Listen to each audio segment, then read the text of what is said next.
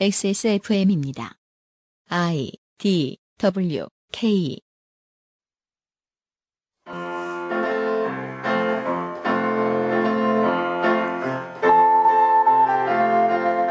그것은 알기 싫다. 2018 설 특집. 기사 읽기 놀이.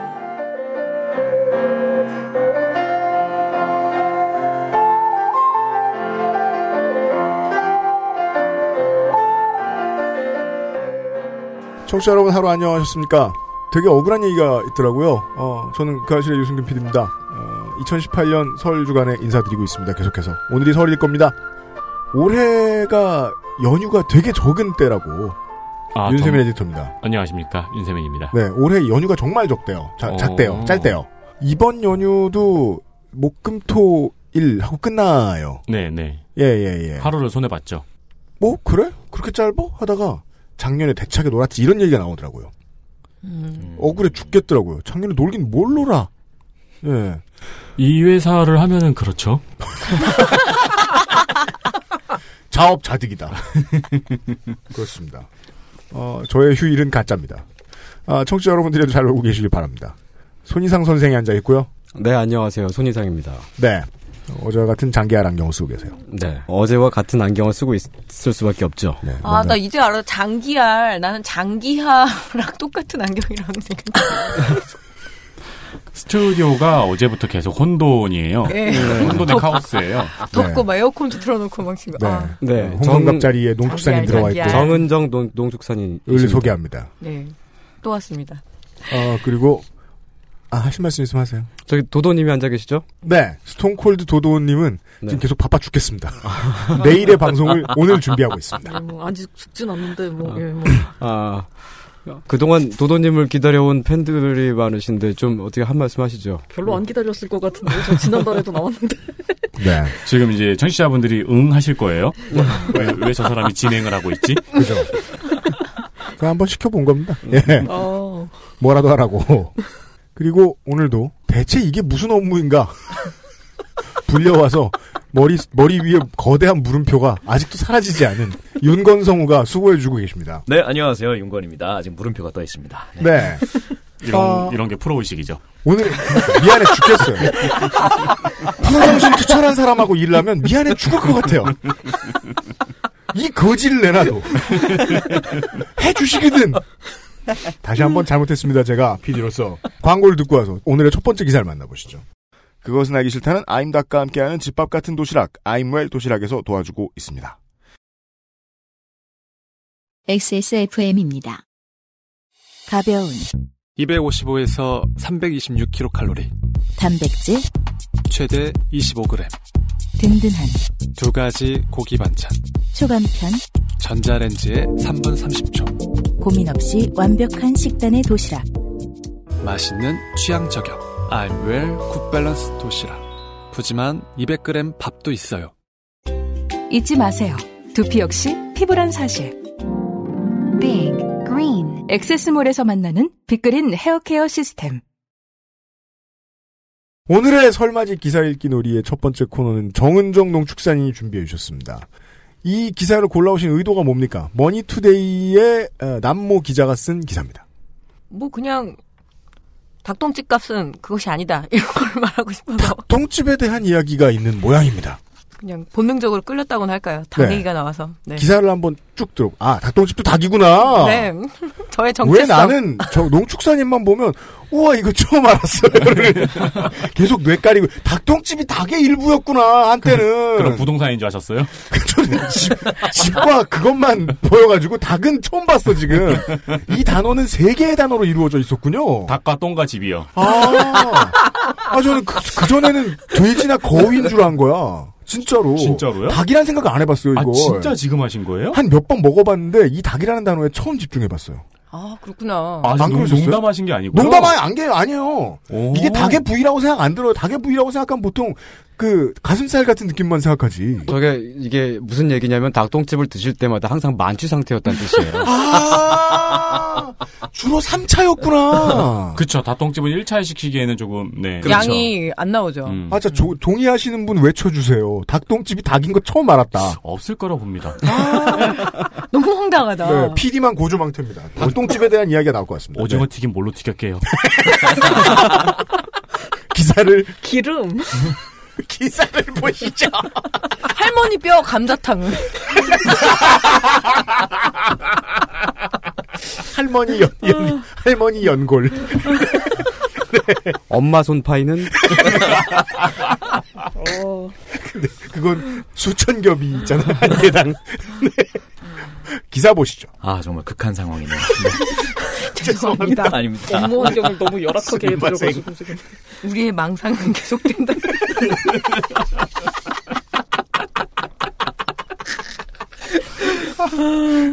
성우를 이래서 성우를 소멸할 수가 없어 미안해서 와서 보고 충격을 먹어야 네, 이게 뭔지 알거든. 네 가겠습니다. 귤 까먹고 만화책 보며 뒹굴. 소확행 아세요? 소확행이라는 단어가 들어가 있는 제목을 들으셨습니다. 반려견과 부비부비. 포차서 혼술. 욜로보다 더 작고 확실한 행복들. 이게 부제네요. 샵. 저녁 6시. 직장인 김송희 씨는 퇴근 시간이 되면 불이 나게 집으로 향한다. 겨울과 썩 잘 어울리는 카펫이 깔린 그가 사랑하는 공간이다. 집에 도착하면 불편했던 렌즈를 뺀 뒤 뱅뱅이 안경을 쓰고 편안한 별무늬 파자마를 입는다. 그리고 김 씨를 행복하게 해주는 준비물. 중학교 때 보던 만화책 한 권, 귤 두세 개, 전기장판을 챙긴다. 귤을 까먹고 만화책을 보며 하루의 피로를 잊는다. 올해 4살이 된 반려견 또리가 다가오면 볼을 부비부비하며 미뤄뒀던 정을 나눈다. 김 씨는 이런 소소한 것들이 나의 행복이라고 말했다. 네, 이 기사를 읽으면서 말이죠. 앞으로 쭉 더 들어보시겠는데, 어, 방송 들어가기 전에 정은정 농축산이 제시했던 의구심이 뭔지 우리가 작년 추석에 기사 읽기 놀이를 바탕으로 유출을 해볼 수 있을 것 같아요. 어, 일단 만화책 한 권에 귤 두세 개는 너무 부족하고요. 그렇죠. 그리고 행복하게 해주는 준비물을 챙기는 집에서 무슨 준비물을 챙기지? 어디 아니, 뭐뭐 가는 거죠? 아 근데 뭐 전기장판에 네. 들어가기 전에는 몇 가지 준비물이 있긴 있죠. 원래 고타츠는 들어간다고 합니다. 안 된다고 안 하고. 아무튼 뭐 이 정도는 이해합니다만은 귤 두세 개는 모르겠는데 만화책을 누가 한 권을 봐요? 그쵸. 그렇죠. 그러니까 그 방금 아 나도 이렇게 지적해야 되는데 도도님한테 못 이겨. 방금 네. 고타츠라는 말씀을 하셨는데 제가 약간 지적하고 싶은 게 뭐냐면은 지나치게 전형적인 일본 만화에 나오는 모습이거든요. 아, 뭐 그렇구나. 대표적으로 카레카노가 있고요. 그리고 뱅뱅이 안경, 그죠? 네. 내가 또리를 의심했는데 더 확실한 증거는 이게 이, 이 기사가 이상하다는 가장 확실한 증거는 만화책이 한 권이네. 말이 돼? 때니까 저거 아닐까요? 난하겠죠. 보, 보물섬? 막 이런 거 두꺼운 거 한 거 아니야? 보물섬이면은 이 사람이 33살이 아니고 46 아, 정도인데 그렇군요. 네. 보물섬의 연령대 어 그럼요. 33살이 중학교 때 보던 만화책이면 높은 확률로 나나가 아닐까 싶습니다. 나는 자리를 잡으면서 단행본을 한 권 만 들고 들어가긴 어렵다. 그죠. 저희가 이런 의심을 왜 하는지는 천천히 진행되면서 보시죠. 소확행. 바쁜 일상에서 느끼는 작지만 확실한 행복 찾기가 화두다. 김난도 서울대 소비자학과 교수가 올해 트렌드로 제시해 유명해진 이 단어는 당초 일본 소설가 무라카미 하루키를 통해 처음 알려졌다. 하루키는 1986년 수필 랑겔 한스 섬의 오후에서 갓 구워낸 빵을 손으로 찢어 먹는 것, 서랍을 열면 반듯하게 접어넣은 속옷이 잔뜩 쌓여 있는 것, 고양이와 함께 침대에 누워 빈둥거리는 것이라고 표현했다. 무슨 얘기인지는 알겠습니다. 김난도 서울대 소비자학과 교수가 필진으로 들어가 있는 코리아 트렌드 2018은 올해도 나왔나 보네요. 아 맞아요. 그 코리아 트렌드 연도와 유엔 미래 보고서는 음. 매년 나오고 있는 책이죠. 그걸로 기사를 기반으로 쓰는 경우가 많긴 하죠. 네. 예, 한번 쭉 들어보시죠. 사례들이 많아 보여요. 소확행이 입소문처럼 떠오른 것은 먼 미래의 큰 행복보다 지금 누리는 작은 행복이 더 중요하다는 인식이 점차 퍼지고 있어서다. 복권 같은 행복을 꿈꾸기엔 성장은 더디고 월급 통장은 제자리 걸음이다. 밖에 나가면 한파, 미세먼지가 기승을 부리고 때론 재난과 마주치기도 한다. 가끔 친구들을 만나면 우린 흙수저라고 한탄하며 술잔을 기울이기 바쁘기도 하다. 이 같은 현실 속에서 소확행은 지난해 화두였던 욜로, 인생은 한 번뿐, 보다 더 작고 확실해졌다. 욜로가 해외여행, 쇼핑 등으로 소비력이 필요한 개념이었다면 소확행은 돈 없이도 누구나 누릴 수 있는 행복처럼 여겨진다. 24일에서 26일 머니투데이는 직장인, 대학생, 주부, 취업준비생 50명이 저마다 가지고 있는 소확행에 대해 들어봤다. 대학생 이종훈 씨는 공강 시간이 되면 찾는 곳이 있다. 대학교 안에 있는 중앙도서관이다. 친구들이 당구 한 게임을 칠 때 이 씨는 도서관 한쪽 구석에 양반 다리를 하고 앉아 책을 본다. 뭐 제가 시간 강사잖아요. 당구 치는 학생들 본 적 없어요. 학교 앞에 당구장이 없죠. 없고 주로 게임방을 가면 게임방을 가 당구 칠 일은 거의 없는 것 자. 이런 의심에 집중해 주십시오, 청취자 여러분. 학업 때문에 스트레스를 받을 때도 이곳을 찾는다. 눈을 감고 책 냄새를 맡으면 마음이 편안해지기 때문이다. 알레르기 걸리는데. 그건 아닌 것 같은데. 아 근데 이런 이거 좋아하는 분들 있죠. 네. 네. 올- 책 냄새? 책벌레도 있어요. 가끔 가다 이렇게 진드기 같이. 아 진짜 책벌레요? 네. Book bug. Real. 최근에는 고 장영희 교수의 수필집을 읽고 있다. 직장인 박소연 씨의 남자친구는 몽이다. 키 15cm 남짓, 눈망울이 크고 둥근 시추가 그의 반려견이다. 야근에 지쳐 집에 터덜터덜 돌아오면 가족들이 모두 잠들어 있어도 몽이만은 달려나온다. 몽이를 쓰다듬으며 하소연을 하는 시간을 즐긴다. 햇볕이 좋은 날이면 좋아하는 음악을 들으며 발맞춰 산책을 즐긴다. 박 씨는 몽이와 함께할 때가 진정 행복한 시간이라고 미소 지었다. 이건 시비가 아니고 경험이 있는 입장에서는 어, 반려동물과 함께 사는 것은 돈이 매우 많이 드는데요. 그러니까요. 네. 여튼 취업준비생 최모 씨의 버팀목은 혼술이다. 지난해 한 대기업의 최종 면접에서 떨어진 날, 최 씨는 포장마차에서 처음 혼술의 즐거움을 깨달았다. 메뉴는 닭똥집에 소주 한 병. 닭똥 같은 눈물을 흘리고 욕을 하며 회포를 풀었다. 이후로도 괴로울 때마다 최 씨는 포차에서 혼술을 즐긴다. 최 씨는 1만원 남짓한 비용으로 최고의 행복을 얻을 수 있는 곳이라고 말했다. 자, 요 포인트에서 브레이크를 잠깐 걸어야겠습니다. 그렇죠. 제가 이 기사를 이렇게 앞에서부터 조금 그냥 우습게 읽고 있었는데 웃기게 아니라 우습게 읽고 있었는데 여기서 딱 걸리더라고요. 다 아시지만 포장마차 메뉴 생각보다 비싸요. 포장마차는 비싼 곳입니다. 네, 그러니까요. 굉장히 비싸죠. 한국인들은 이해합니다. 합니다. 한국에 네. 사는 한국인들은 그 너무 이제 제일. 싼 메뉴가 이제 국수 팔잖아요. 네. 근데 국수만은 안 주죠. 그렇죠. 네, 메인 메뉴 한 주만 뭐- 저는 조, 좋은 곳도 있는데 그래요? 18,000원 뭐 이 정도 되는 거 시키고 side로만 국수 주문을 받잖아요. 여튼 최 씨가 1만 원 남짓한 비용으로 최고의 행복을 얻었대요. 근데 1만 원 남짓한 세트 메뉴가 과연 한국의 포장마차에 있느냐? 1만 원 남짓이라는 의미 자체가 만 원을 넘길 수도 있잖아요. 조금 남짓이란 그러니까, 뜻 예. 자체가 아주 조금 넘기는 거니까. 제가 뭐 한- 19,900원. 그러니까 근데 19,900원이라는 소리는 아닐 거 아니에요. 음, 혹은 그렇죠. 만 단위로 끊자고 해서 99,900원이라는 소리는 아닐 거 아니에요. 그럼요. 그건 아니겠죠. 그리고 태생상 저 포장마차는 시내에 있습니다. 음, 싸지 않아요. 네. 그. 자릿세가 부동산비 못지 않기 음, 때문에 포장마차도 예. 월세를 내죠. 게다가 취업 준비생 최모 씨가 먹는다고 지금 그 기자가 써놓은 메뉴는 닭똥집입니다. 닭똥집은 만원 남짓으로는 살 수 없어요. 못 먹. 불가능합니다. 그러니까 이런 나쁜 놈들도 있어요. 만 원밖에 없다고 아, 일단 시켜놓고 그런 지인상이 아닌 이상 설명은 안 됩니다. 근데 저기 사실은 평화시장 앞에 보면 거기에 그 닭똥집 골목이 있잖아요. 네, 거기서 닭똥집 한 13,000원 정도 했던 걸로 기억합니다. 네, 거기에 소주가 들어가면 4,000원. 그죠. 그 얘기를 하고 싶었던 그럼 거예요. 17,000원이기 때문에 남짓이라고 표현하기엔 약간 그리고 아, 그러네. 근데 소주가 들어가면 제가 단연간 연구해본 결과 네. 소주 한 병에서 멈추기는 쉽지 않습니다. 결국은 두 병으로 그죠? 어, 여기도 매우 중화자가. 날카로운 지적이 있네요. 네. 아무도 제 주변에서 한. 병으로 못 멈춘 그러니까 소주. 메인 메뉴 닭똥집을 혼자 혼자 시켜놓고 소주 한 병만 마시 아니 주량이 안 될 수도 있는데 즐기는 게 혼술이면 앞뒤가 안 맞아요. 그쵸. 소주 한 병을 가지고 닭똥 같은 눈물을 흘리면서 욕을 하기에는 힘들죠. 욕까지는 안 나와. 음, 맞아요. 다음 보실까요? 아니요, 잠깐만요. 이거 이거 장난이다 진짜. 네. 제가 보기에 이게 좀 이상했던 거는 어떤 거예요? 제가 취업준비생 최모 씨의 입장이면은 기자를 찾아가서 전 이 얘기 안 하거든요.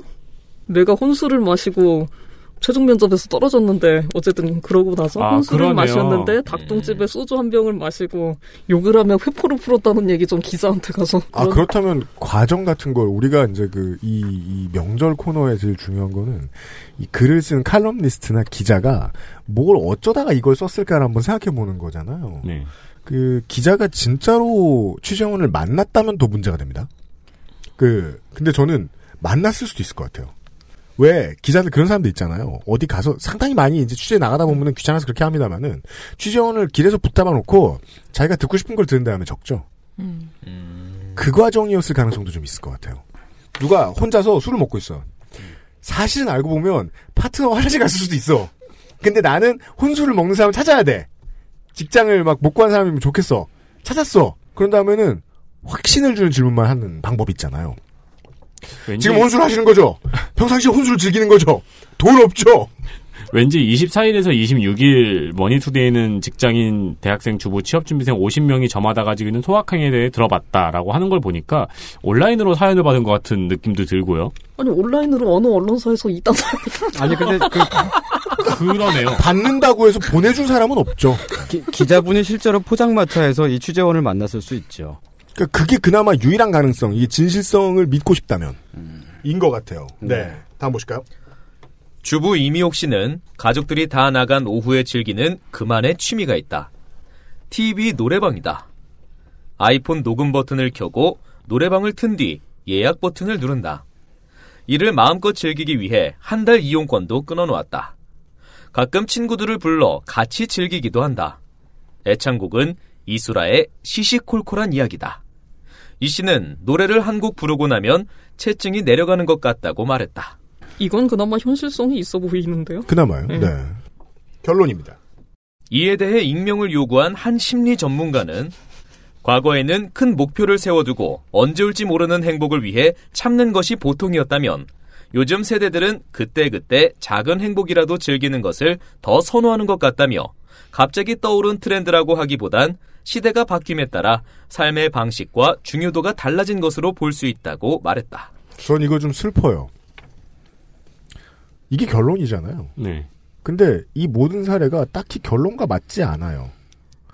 그, 뭐, 중앙도서관에 앉아서 양반다리하고 책을 읽든 아니면은 몽이하고 놀든 혼자 술을 마시든 TV 노래방에 대고 노래를 부르든 이건 젊은이들이 자기를 위로하기 위해 하는 일이라고 보기엔 요즘 트렌드라고만 보기에는 좀 어려워요. 옛날에도 다 이런 건 하고 살았습니다. 옛날 그쵸. 사람들은 아무 스트레스도 안 풀고 살았나요? 이미 앞뒤가 안 맞는다는 걸 쓸 때 아셨을 것 같아요, 기자께서. 만약에 근데 기- 귀찮아서 그냥 낸 것 같아요. 만약에 이게 기자분이 네. 그 학부를 심리학과를 졸업하셨으면 심리 전문가라고 쓰는 게 가능한가요? 아! 또, 또 중요한 거. 그러니까 익명을 요구했으니까. 농축산인이 지적한 가장 중요한 부분이 네. 이거였거든요. 아니, 여기 살인사건이 있길래 뭐가 있길래 기업범죄가 있길래 대체 왜 심리 전문가는 익명을 요구했냐는 거야, 이 상황에서. 저는 그걸 사실 의심했거든요. 타로 보시는 분. 그랬으면 진짜, 진짜 성의 있는 기자다. 심리 전문가 어딨지? 하고 그 찾다가. 포장마차 갔는데 바로 옆에 그 타로 카드가 나와가지고 타로 카드 물어봤더니 이제 그 카드를 뒤집었더니 네 오래 안 풀린다. 그냥 큰 거 추구하지 말고 작은 거 추구해라. 그래서 거기에 꽂혀가지고 거기에서 그렇지 않고서야. 김난도 씨가 끌려왔군요. 그렇죠. 타로점 결과 때문에. 멋진 거 많아요. 꼭 시사에게만 하는 건 아닌 거 아시죠, 청취자 여러분? 아, 이거는 진심으로 이게 그, 이, 이 기사는 우리의 삶의 고단함보다 기자의 삶의 고단함을 정말 많이 표현해 주는 것 같습니다. 그러게요. 이 가운데 사연은 똑 떼가지고 1980년대 신문에 붙어 있어도 어울릴 것 같은데요. 그, 저, 그러니까 말이에요. 네, 네. 아이폰 이야기만 빼면은 1980년대에 그냥 붙여놔도 음. 오히려 가격대는 맞아요, 그때가. 음. 아이폰 얘기만 빼면 최신 기술이 아무것도 없고요. 네. 네 네 네. 그냥 그 정도 코드를 가지고 썼는데, 실제로는 코드만 남아 있고, 내용의 일관성은 없는. 그렇죠. 이건 작업하다만 거죠. 네. 네, 이런 작업하다만 기사들 많이 만날 수 있습니다. 근데 그 데스크에 있는 사람들은 그 생각하는 것 같더라고요. 이러면 좀 어떠냐. 요즘 독자들은 읽다 만다. 그러니까요. 음. 그러니까 우리도 쓰다 말겠다. 정도의 생각을 하는 것은 아닐까 하는 생각이 들어요. 그러니까 이 비슷한 이제 그 기사를 따지자면 작년에 연로를 이야기한 기사나 혹은 비용에 대해서 이야기한 기사들하고 비슷한 기조라고 볼 수 있는데 그두 가지 사례에 비하면 성의가 너무너무 없죠. 그건 그래요. 네. 확실히 그래 보여요. 욜로 관련된 기, 사들은 보면 젊은 기자들이 직접 해보고 쓰고 이런 거 되게 한, 한때 열풍이었거든요. 그렇죠. 예. 그거에 비하면 좀 헐렁하긴 합니다. 네. 네. 어, 기자의 삶을 엿보았습니다. 그 다음 기사를 잠시 후에 보시죠. 그것은 알기 싫다가 인증한 첫 번째 책, 일본대 오음진리교 광고를 듣고 오겠습니다. XSFM입니다. 그런 말을 하고 글을 쓰는 사람들이 가는 지옥이 따로 있었으면 좋겠어요. 제가 나쁜 일을 해서 지옥에 가더라도 걔들이랑 같이 있고 싶진 않아요. 인파 가득한 지하철역에서 발생한 생화학 테러, 6천 명이 넘는 사상자, 그리고 아직도 현재 진행형인 옴진리교 사건. 현대 일본 최악의 테러를 다룬 2017년의 히트작. 그것은 알기 싫다 오리지널 컨텐츠 첫 번째 책. 일본 대 옴진리교. 온라인과 전국 오프라인 서점에서 만날 수 있습니다. 바다 출판사. 아직 시작도 안 했어요. 이제 카비레이크도 라이젠도 컴스테이션에 문의하십시오. 아, 네. 깔 것까지는 아닐 텐데. 시사인이에요. 손희상 선생이 들고 온 기사는. 네. 이 제목은 시사인 기사의 제목인가요? 네. 어, 거두절미하고 바로 좀 들어가 보겠습니다. 홍준표 후보가 가야 할 강은 어디인가? 시사인 504호 2017년 5월 둘째 주 이상원 기자. 네. 방금 어, 윤건성의 톤이 바뀌었으면 알 수 있습니다. 방송 들어가기 전에 손희상 선생이 request했습니다. 네, order made죠. 네. 좋지도 않은 노동 환경에서 시키는 건 많고 죄송합니다. 총명하고 인덕 있는 홍 후보는 꾸준히 익사를 공언해왔다.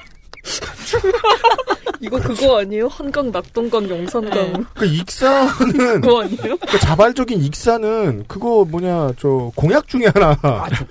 네. 공식 선거운동 첫날인 4월 17일 아침 본인 SNS에 보수 우파들이 못 이기면 한강에 빠져 죽어야 한다라고 적었다. 같은 날 대구 유세에서 그는 못 이기면 낙동강에 빠져 죽어야 한다라고 말했다. 따라서 둘 중에 하나는 참이 아닙니다. 한 번 산 다음에 다시 가서 빠져야 되고 빠지더라도 두 강이 만나는 지점을 만들어야죠. 대운하를 봐야 된다는 거였군요. 사실은 이거 다시 해야 된다. 두물머리 있잖아요. 거기가 낙동강이랑 연결돼 있나요? 거기는 북한강가 남아. 그렇죠. 근데 그러면 좀 잔인하긴 합니다만은 두물머리에 빠뜨려서 네. 그, 그 가시면 음. 그걸 건져다가 다시 낙동강으로 보내야 되는 거 아닙니까? 그렇죠. 근데 빠져 죽었다는 표현하고는 좀 괴리가 있죠, 아직도. 운구에서 아, 그러네요. 죽어 아무튼. 빠졌죠, 그거는. 두 번째부터는 죽어 빠지게 되죠. 따라서 둘 중에 하나는 절대 지킬 수 없는 공약입니다. 네. 알겠습니다. 4월 21일 경북 영천에 가서는 금호강에 빠져 죽어야 한다라고 했다. 이거 사실 손, 손희상 선생이 무슨 결론을 낼지 모르겠지만 지금까지 보기엔 1차원적으로 제가 해석하기에는 손희상 선생은 그냥 죽는 얘기 나오니까 재밌어서 들고 온 것 같아. 알았어요, 알았어. 더 들어볼게요. 아무튼 지금 세 번째로 빠져 죽어야 된다고 나왔습니다. 아, 금호강 근데 제가 네. 대구에서 7년 살았잖아요. 네. 되게 낮아요. 빠져 죽기가 쉽지가 않아요. 그, 인내심을 갖고 누워 있어야 돼요. 아 그러면 얼굴을 받고 추락사다. 아니 근데 강이 워낙 공단 지역 주변이고 그래서 되게 더럽긴 하거든요. 음. 그래서 음, 급성 막 이렇게 왜 있잖아요. 그 질식 이런 거 가는 익사가 아니고, 그 뭐랄까. 질식사죠. 그렇죠. 네, 중독사죠. 이날 포항에서는 애꿎은 시민들에게도 순장을 권했다. 문학적이네요, 확실히. 못 이기면 포항 사람들, 보수 우파들은 형산강에 뛰어들어가야 한다. 오, 온 나라의 강에 시신이 그득할 보수 우파의 급기야 5월 1일 홍 후보는 제주 앞바다에 들어가겠다라고 말했다. 제주도는 그 하천 없습니까? 1급 하천. 이거 패러디된 거 보셨어요? 어떤 거요? 이게 이제 홍준표 씨가 이렇게 들어가겠다는 강이 너무 많아서 네, 그 강끼리 싸웠대요. 내가 그를 데려가겠다. 이렇게 싸웠는데 너무 싸우다가 이제 솔로몬이 나타났어요. 네. 그래가지고 이제 좋은 방법이 있다. 음. 그를 4분의 1씩 떼어가자. 그것도 죽어 빠지는 거잖아요. 아, 그래, 저- 그래서 강들이 이제 다들 4분의 1씩 받겠다고 했는데 낙동강만 그걸 거부했대요. 어떻게 그를 자를 수 있냐고. 음. 나는 그를 자를 수 없으니까 차라리 내 몫을 다른 사람에게 줘라. 다른 강에게. 예, 음. 다른 강에게 줘라. 그러니까 그 강이 이제 솔로몬이 이제 판결을 했죠. 네. 당신이 그를 가장 소중히 여기니 당신에게 주겠노라. 근데 녹조라떼 가장 심한 낙동 강에 이제 들어가서 예, 오래오래 살게 됐다는 얘기가 돌았거든요 한동안. 근데 네. 이 진짜 이 홍준표 후보의 이 발언들을 모아서 보면은요, 음. 이 정부가 일을 안 하네요. 왜요? 이렇게 자살을 공언하면은 관리를 해야죠. 자살 예방센터는 뭐 합니까? 그러게. 다산 콜센터 뭐 이런. 데. 그, 아니 뭐 저, 아니 저기 경, 한, 그 경상도에 사시요 마포대교 한 중간에 보면 전화기 있고 그래요. 네, 맞습니다. 그리고 그 저기 그 환경관리공단에서도 이걸 해야 돼요. 그죠? 네. 아, 아니면- 악취가 심할 거거든요. 네. 어, 이 정도면 우리나라의 관심 의원이죠. 네. 그런데 지금 이 기사는 이상원 기자님이 글을 굉장히 잘 쓰세요. 그 네. 실제로 있는 팩트를 어 짜임새 있게 연결을 했고요. 그렇죠. 이분의 글을 좋아합니다, 저도. 네. 어, 순장을 권했다와 같은 이런 표현들도 아주 좋습니다. 문학적이고. 음. 그런데 여기 제목이 음. 홍준표 후보가 가야 할 강은 어디인가인데 네. 답을 안 줬어요. 어, 네.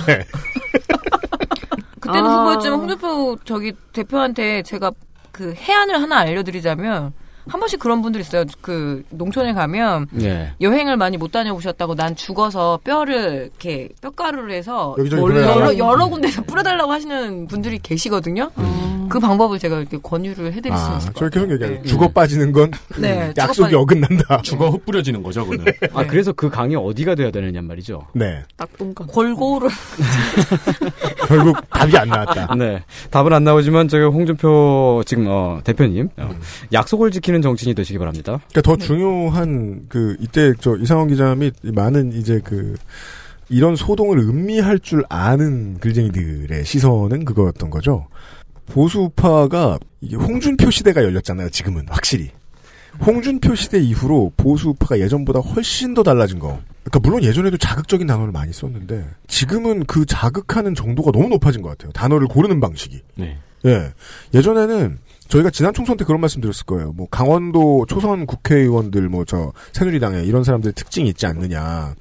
그 센 거를 자기들이 다 도맡아서 한 다음에 표를 얻으려고 한다. 근데 요즘은 대표가 이러니까 그러니까 첫 보기에도 그 마케팅으로 보면은 외연 확장은 포기한 것 같은 티가 나죠. 네.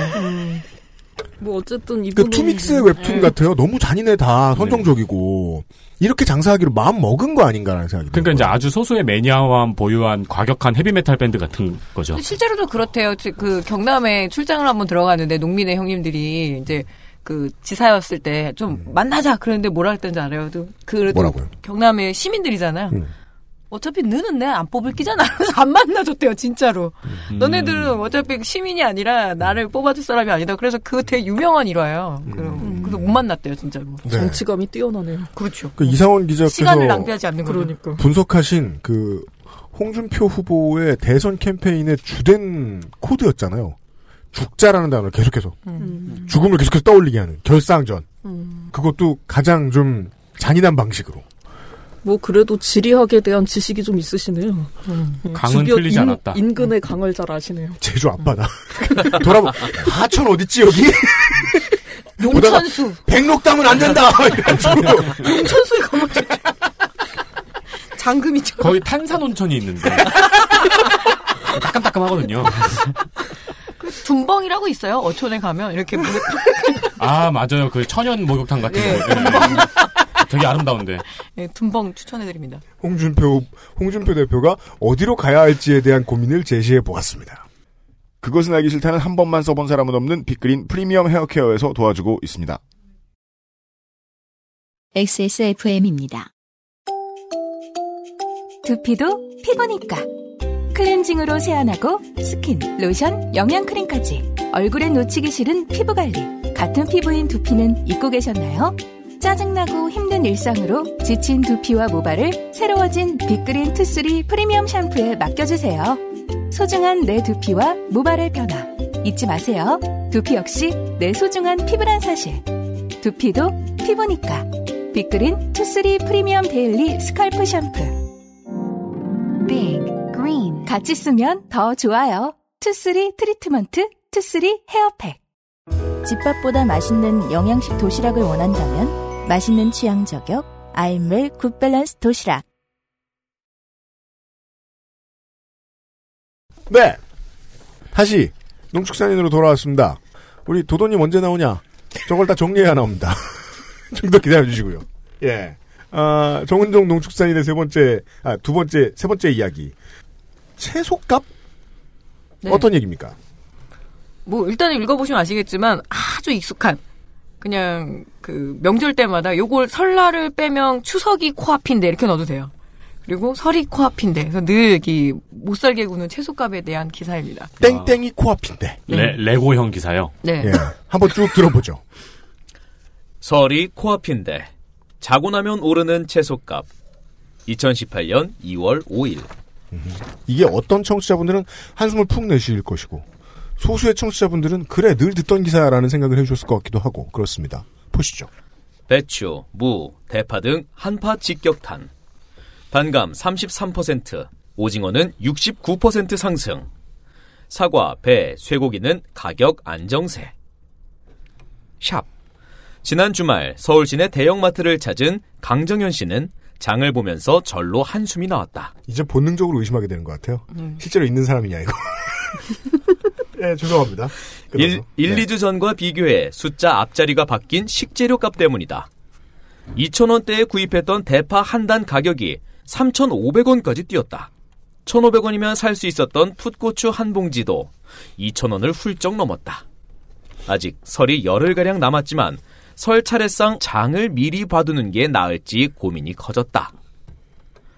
장기간 한파 등으로 인해 신선식품 물가가 오르면서 설 연휴를 앞둔 소비자들의 시름이 깊어지고 있다. 장기간 한파 등의 영향으로 신선식품 물가가 오르면서 설 연휴를 앞둔 소비자들의 차례상 비용 걱정이 크다. 사진은 서울 시내 대형마트에서 소비자들이 채소 등을 고르는 모습. 연합뉴스. 일반적인 뉴스의 이미지가 상상이 되시죠. 그냥 장 보는 사람들 마트에서 사진 한 방 찍고, 값이 많이 올랐다라고 얘기해주는 기사예요.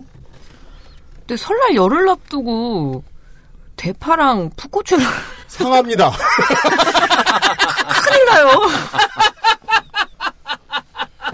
나 왜 이걸 몰랐지? 음, 강정현 씨 살림 그렇게 하시면 안 돼요. 살림 그렇게 하시면 안 돼요, 진짜로. 아니, 2인장도 그렇게 오래전부터 봐- 봐놓은 걸로 먹진 않아. 네, 보시죠.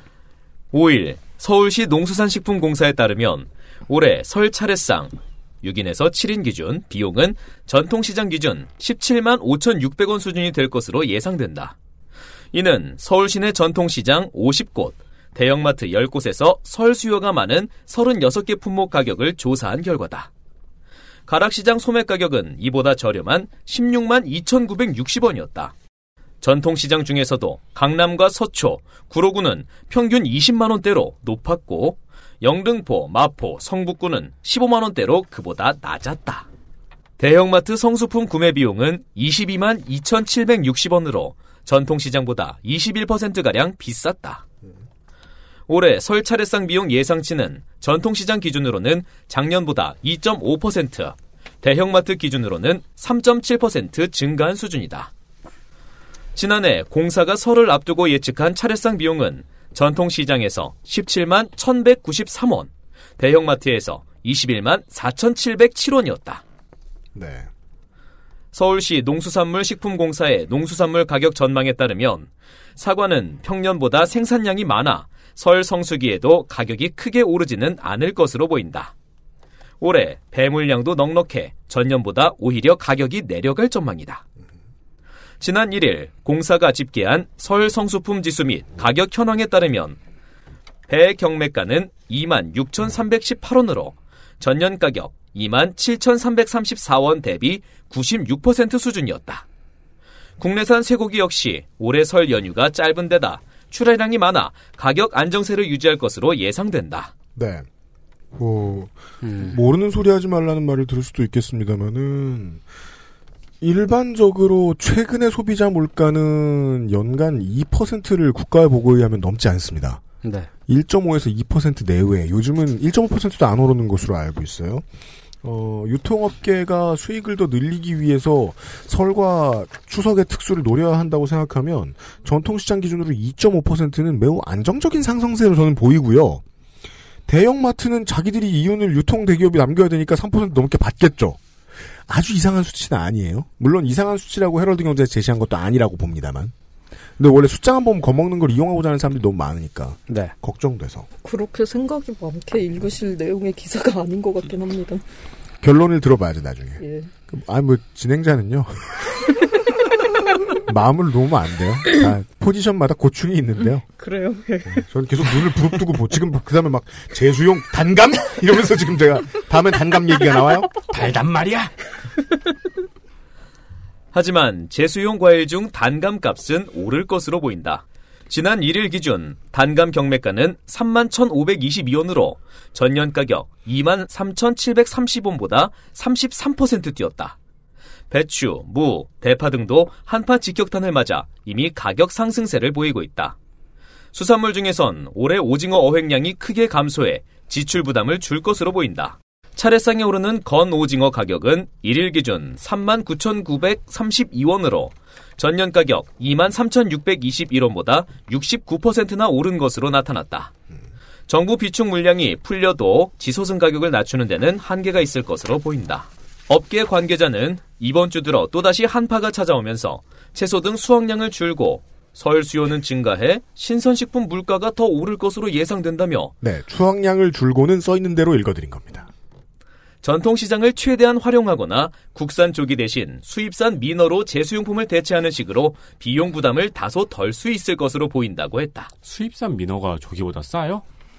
그 국산 조기 사실 조기라는 것도 요새 다 수입산이거든요. 그래서 음, 이건 민어가 엄청 비쌀 건데. 민어가 되게 비싼 물고기. 아닌가요? 한편 매서운 한파가 설을 열흘 앞두고 다시 찾아오면서 과일, 채소의 배송 작전에도 비상등이 켜졌다. 한파로 인한 배송 지연, 신선식품의 냉해가 우려되기 때문이다.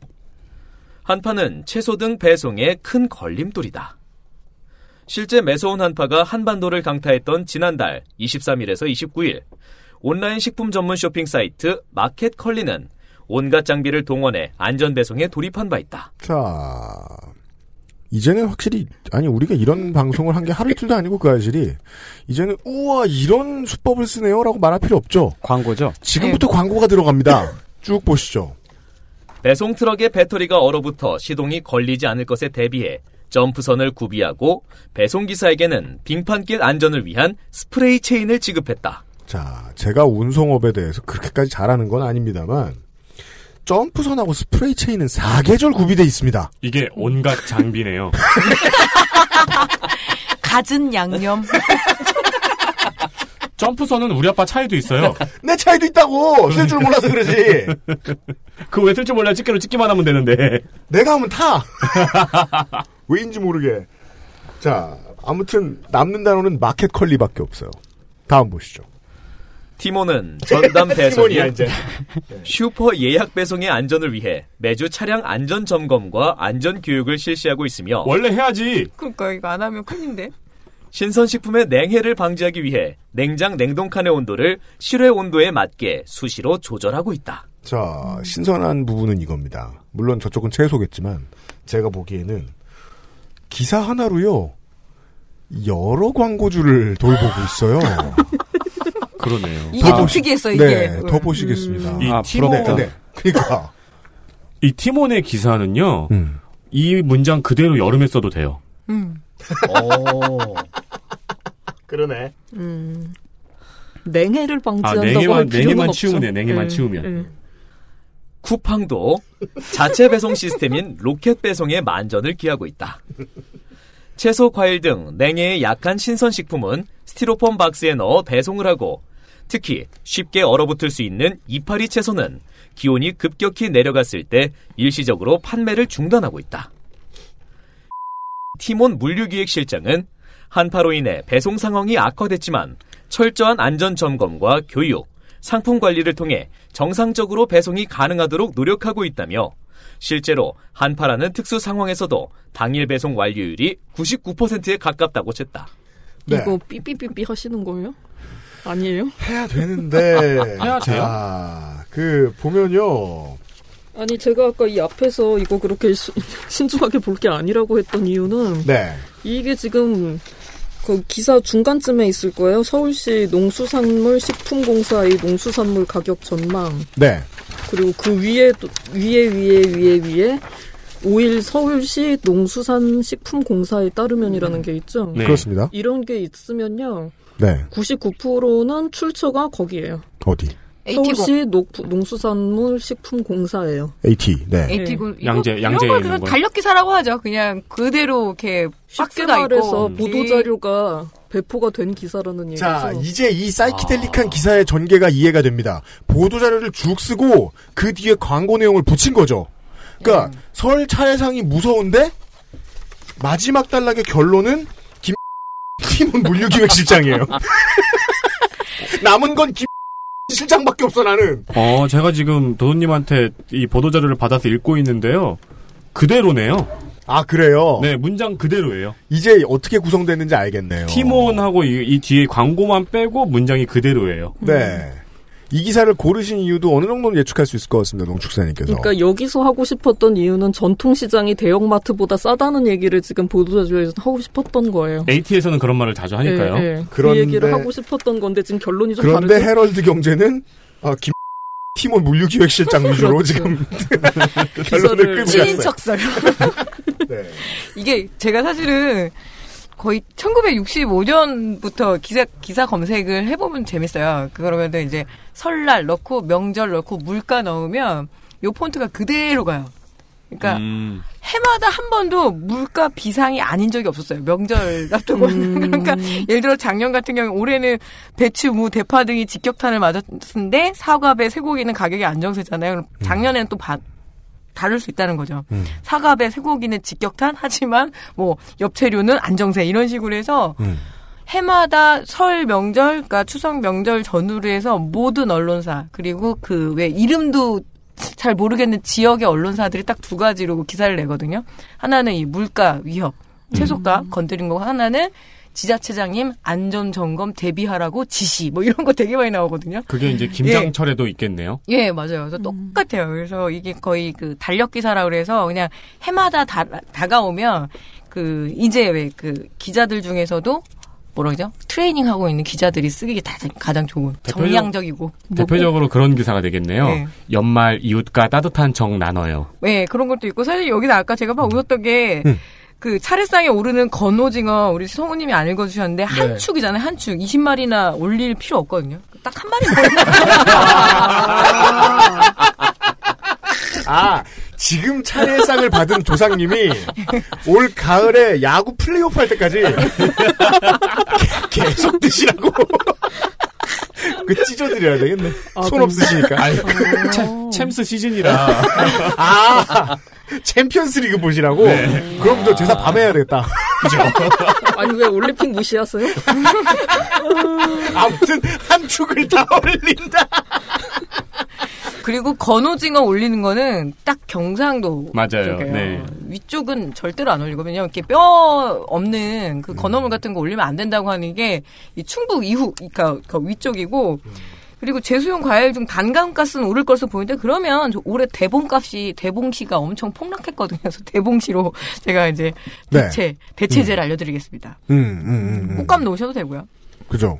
근데 그것도 또, 저처럼 집안에서 그, 부모님도 원하지 않고 이래가지고 2차 저차한 여러 가지 이유로 차례 안 지내는 사람은요. 지금 그 AT에서 내놓은 이 보도자료 중에 제가 돈 주고 사는 건 소고기밖에 없어요. 음. 어쩌다가 집에서 제가 장 보러 나갔을 때 사오라 그러면 하는 뭐 사과 배. 이 정도가 다예요. 그렇게 따지면 다 내려갔어. 아, 그래요? 예. 그 제가 뭘 지적하고 싶은 거냐면 이런 류의 달력 기사, 물가와 관련된 달력 기사들은요. 인간의 그런 심리를 이용합니다. 물가는 꾸준히 오르게 돼 있잖아요. 근데 기자는 작년에 비해 1원이 올랐어도 100원이 올랐어도 급등세라고 표현해요. 음, 그죠. 그리고 사람들은 내가 파는 물건값 오르는 게 아닌 이상 물가 오르는 게 다 급등세라고 하면 이해해요. 그렇게 마음을 받아들여 줍니다. 음. 이걸 이용해서 어 65년의 기자는 안 그랬을 겁니다. 김 팀원 물류기획실장을 밀어주진 않았을 겁니다. 이런 게 변화했네요. 같은 부류지만 아까 농축산인이 설명해준 약간 다른 양태의 다른 기사를 하나 더 보시겠습니다. 일간 경기 라는 매체에 어, 어떤 기자가 쓴 기사입니다. 요것도 그 지방지 안 보시는 분들한테 신박합니다. 계양구 설 명절 대비 물가 안정 대책 마련. 계양구 버전이죠. 아까 나온 것에. 2018년 2월 11일. 짤. 짤이 하나 있는데요.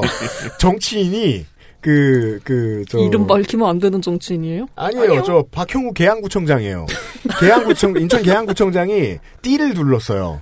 무슨 띠? 띠에 그, 저, 저, 미인대 띠 같은 거 있잖아요. 거기에 뭐 물가 안정 어쩌고저쩌고 써 있어요. 아. 그리고서 그냥 저, 마치 메탈리카처럼 전통시장을 걷고 있어요. 그죠. 수행원들과 함께. 전통시장 하면 메탈리카죠. 네. 그런데 설명 보실까요? 박형우 구청장이 온누리 상품권으로 성수품을 직접 구입하며 시장 상인들을 격려하고 있다. 구매가 곧 격려면 저도 맨날 합니다. 저도 매일같이 마포역의 국대 떡볶이 사장님을 격려하고 있어요. 제 현대카드로. 오. 카드라서 격려가 안 되죠. 현금으로 할걸! 진정성 있는 현금. 그리고 국대 떡볶이 오너는 백종원. 저는 백종원 씨를 격려하고 있어요. 뻘짓이죠. 이래서 연예인 걱정을 하는 게 아니에요. 아. 현정훈 회장 걱정도 할 필요 없어요. 제가 늘 격려하고 있거든. 그것은 알기 싫다는 관절 건강에 도움을 줄 수도 있는 바이로메드 무르핀에서 도와주고 있습니다. XSFM입니다.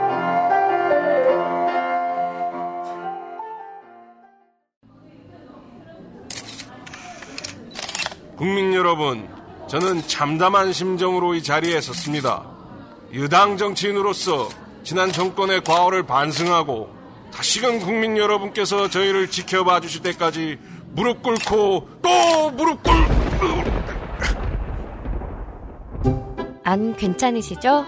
관절 건강에 도움을 줄 수도 있는 무르핀이라면 대국민 사과도 좀 더 잘할 수 있게 도움을 드릴 수 있어요. 관절 건강엔 무르핀이니까요.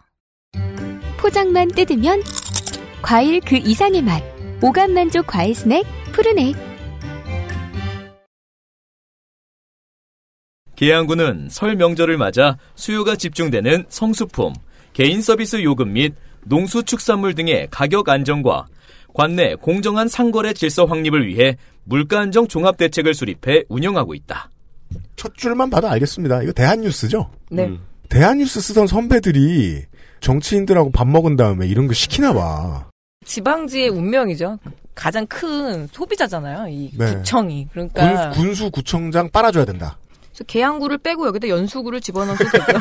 아, 그럼요. 옹진구를 집어넣어도 됩니다. 네. 제주특별 자치도가 들어가도 됩니다. 네. 군은 설 명절을 대비하여 지방 물가 대책 상황실을 운영하면서 매점 매석, 담합행위 등에 대한 민원 접수 처리 및 가격 원산지 표시 현장 지도 점검을 병행하며 물가 안정에 최선의 노력을 기울이고 있다. 원래 하던 일 하다, 한다는 거 아니에요? 그리고 실제로도 안 해요. 출근해 있다. 이에 박형우 구청장은 지난 9일 관내 세계 전통시장, 계산, 작전, 계양산 전통시장을 방문하여 설 성수품 가격 동향 및 수급 상황을 확인하고 지역 주민들과 함께 물가 안정 및 전통시장 이용 캠페인을 전개했으며 온누리 상품권으로 성수품을 직접 구입하며 시장 상인들을 격려했다. 나 다음부터 격려해야지. 구 관계자는 설 명절을 맞이해 각 시장 상인회에서는 고객 확보를 위해 할인 행사 등 좋은 물건을 저렴하게 판매하고 있으니 알뜰한 장보기와 물가 안정을 위해 지역 경제의 주축이 되는 전통 시장을 적극 이용해 줄 것을 당부했다. 이게 정은정 농축산이 설명해준 좀 더 그 고대의 네. 보도 자료의 컨셉에도 들어맞는군요. 전통 시장을 써달라와 아, 민선구청장 홍보 두 가지 코드예요. 네. 그러니까 우린 두 개의 기사를 봤는데 실제로는 세 개의 기사를 본 느낌이죠. 네. 네. 아, 앞에 광고 한 달라고. 앞에 그 보도 자료 기사와 하고 팀원 물류 기획실장과 네. 아, 이분이 그럼 사비로 사셨을까요? 저 상품권을? 공금으로 사셨을까? 나 나오지 않을까요? 판공비? 판 이게 이게 판공비로 갈 수 있겠죠. 하지만 판공비로 그런 판공비로 샀으면 절대로 자기 재수로 쓰면 안 되죠. 음, 그럼 그 물건은 어디로 가는 걸까요? 뭐 시청 어딘가 구청 어딘가 있겠죠. 예, 예, 예. 여튼 하사품으로. 이런 기사는 정말 많은 청취자 여러분들이 저희와 그런 생각을 공유해주고 계세요. 그 문자 공해 시대에 네. 이런 미세 문자들이 너무 많다. 미세 문자. 그리고 분명히 이제 개항 네. 구청장님은 문자를 보내실 거예요. 뭐라고? 설날에 온 가족들과 뭐 함께 이렇게 즐겁게 지내 문자 엄청 많이 와요. 전통시장 이용하세요. 예. 전통시장 그러니까 뭐 설날 새해 복 많이 받으시라고 딱 음. 그 타임을 안 놓치는 거죠. 그리고 이게 사실 일반 독자들을 염두에 뒀다기보다는 그냥 이 기자가 이 개항 구청장한테 보여주는 기사죠. 그리고 저는 이 아까 앞에 왜 헤럴드 경제에서 이렇게 하면 2,000원대에 구입했던 대파 한당 가격이 3,500원까지 뛰었다. 1,500원이면 살 수 있었던 푸고추 한 봉지도 2,000원을 훌쩍 넘었다. 그러면은 이걸 제가 제 버전으로 바꿔 볼게요. 네. 어, 2016년에 3억이었던 전세가 현재 2년 지나서 4천만 원이 올랐다. 저 그게 훨씬 더 무서울 것 같거든요. 네. 지금 제가 다음 달 이사 가야 되는데 음. 그러니까 실제로는 그 푸코츠값 2,000원 뭐 2만 원 올라도 아무런 문제 없어요. 제가 보기엔 이 전세값이 제일 무섭거든요. 음. 그리고 올해 지금 방금 전에 문자 왔어요. 학부모님들 최저임금 인상에 따른 음. 어, 학원비가 오른다라는 청천벽력과 같은 음. 문자를 지금 제가 받고 딱 그 녹음실에 들어왔으니까 네. 근 20년 어, 학부모의 이야기입니다. 최저임금을 그러니까 받고 일하는 학원 강사도 있나요? 근데 요새 는 무조건 다 그게 근데. 지금 정은정 농축산이 저 얘기를 왜 해주시는지 알겠어요.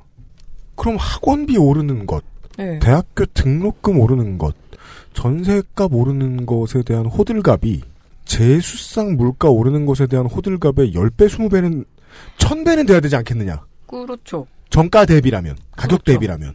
이 기사의 출처를 생각하면 가능한 얘기죠. 농수산 거기서 유통공사라면. 예, 거기서 굳이 그런 것까지 고려할 이유가 없잖아요. 네. 이게 일종의 국가 이데올로기화 된- 되는 것 같아요. 그 재수상 차례상 가격이 매년마다 오르고 있다. 그러니까 어, 전통시장 이용해라. 네. 라고 하는 것이. 그리고 그것도 있잖아요. 선거 때 이제 후보 이름을 검색하게 될 텐데 음. 이분이 나올 거 아니에요. 네. 그래서 선거 때 이런 기사들만 나오는 후보는 얘기 아무것도 안 해줍니다. 그러니까 박형호 구청장이 그랬을 거란 얘기는 아닙니다. 앞으로 제가 더 뒤져봐야 알겠죠. 근데 이런. 기사 많이 나오는 후보는 얘기 안 해줘요. 절대. 그 포즈 중에 가장 자기적인 포즈가 음. 손가락으로 뭐 가리키는 포즈 있잖아요. E.T. 그러니까 뭐, 뭐 뭔가 천지창조? 뭐, 네, 뭐 전통시장을 가리킨다든가 상인하고 손가락을 마주쳐. 네. 악수 같은 거? 네, 석탄 발전소를 가리킨다든가 네.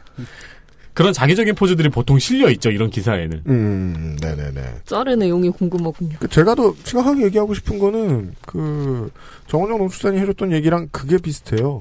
이 물가에 이 기사를 읽는 대부분의 국민 즉 언론 소비자들이 그렇게 눈살을 찌푸리고 부담스러워하고 우울해해야 하는가? 세수 물가가 올랐다는 기사에 대해서 이게 그렇게 무서운 일인가? 음. 그런 생각 들어요. 그리고서는 유통 비용이 부풀어 오른 걸 지금 ATS 저 ATS도 내놨잖아요. 마트는 더 비싸다. 네.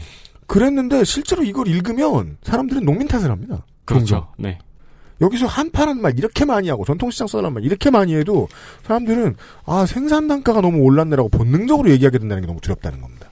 한파면은 이게 대체 대체로 다 그 시설 재배인데 그러면은 이게 수막을 치어야 되거든요. 그러니까 지하수를 끓여가지고 그러니까 계속 이 돌려야 돼. 그러니까 난방비가 많이 들어서 음, 겨울 결국엔 난방비를 써야 된다는 얘기네요. 그렇죠. 난방비가 반영이 되는 거죠. 이거는. 네. 근데 무엇보다 가장 무서운 거는요. 음. 이 AT에서 나온 보도 자료가 그대로 있는 기사의 뒤에 우리는 이 온라인 식품 전문 쇼핑 사이트들이 점퍼선과 스프레이 체인을 구비했다는 사실을 알아야 된다는 거죠. 그렇게 장비들. 그 냉, 냉장 냉장칸과 냉동칸의 온도를 실외 온도에 맞게 수시로 조절하려고 냉장 냉동실을 사는 거예요. 안 그럼 그냥 60에 싫지. 두 돈 반에. 그죠.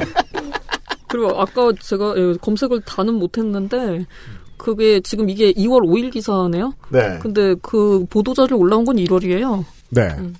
음. 보통 보통 보도 예. 자료는 나온 날 배포가 됩니다. 네. 나온 날 기사화가 된다는 얘기예요. 그렇다면 이 헤럴드 경제 기사에 있는 이 수치 내용들은 다 한 달 전 얘기네요.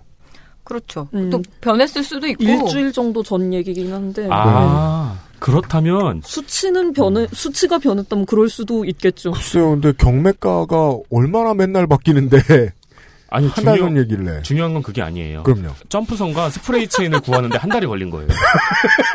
마켓 그렇죠. 네. 그러니까 정확히는 헤럴드 경제가 팀원과 쿠팡을 이제 찾는데 한 달이 걸려 한 달은 아니지만 한 일주일은 걸렸겠죠. 이 기사를 내면 금전적 이익을 줄 업체를 찾는데 걸린 시간이 아니겠느냐. 아 진짜 부럽네요. 그 우리한테도 이렇게 그 광고를 돈 주고 하는 사람들이 있으면 우리가 정말 정성스럽게 씹어줄 텐데. 손이상 아 그렇습니다. 네. 아, 이상평론에다가 PPL을 따로 넣고 싶다고 요청하는 광고주들은 제가 다 계약을 해지하겠습니다. 아 그게 가능하구나. 아, 안 그래도 내용 이상한데 광고까지 들어가 봐. 예. 둘째 날의 이야기였습니다. 아, 농축산인이 있으니까 이런 생각을 해볼 수 있게 돼서 좋네요. 네. 내일은 도도님이 지금 막 준비하고 있는데 그 내용을 계속 찾아뵙도록 하겠습니다. 아, 윤건성우 한 시간만 더 부탁드려요. 죄송스러워요. 잘못했어요. 알겠습니다. 네. 죄송합니다. 내일, 죄송합니다. 내일 다시 뵙도록 하겠습니다. 추석이 머지 않았어요. 머지 않았다고. 대파를 보내셔야지. 정, 정월대 보름도 있잖아. 그걸 다 하고 24절기를 다 했다. XSFM입니다. I D W K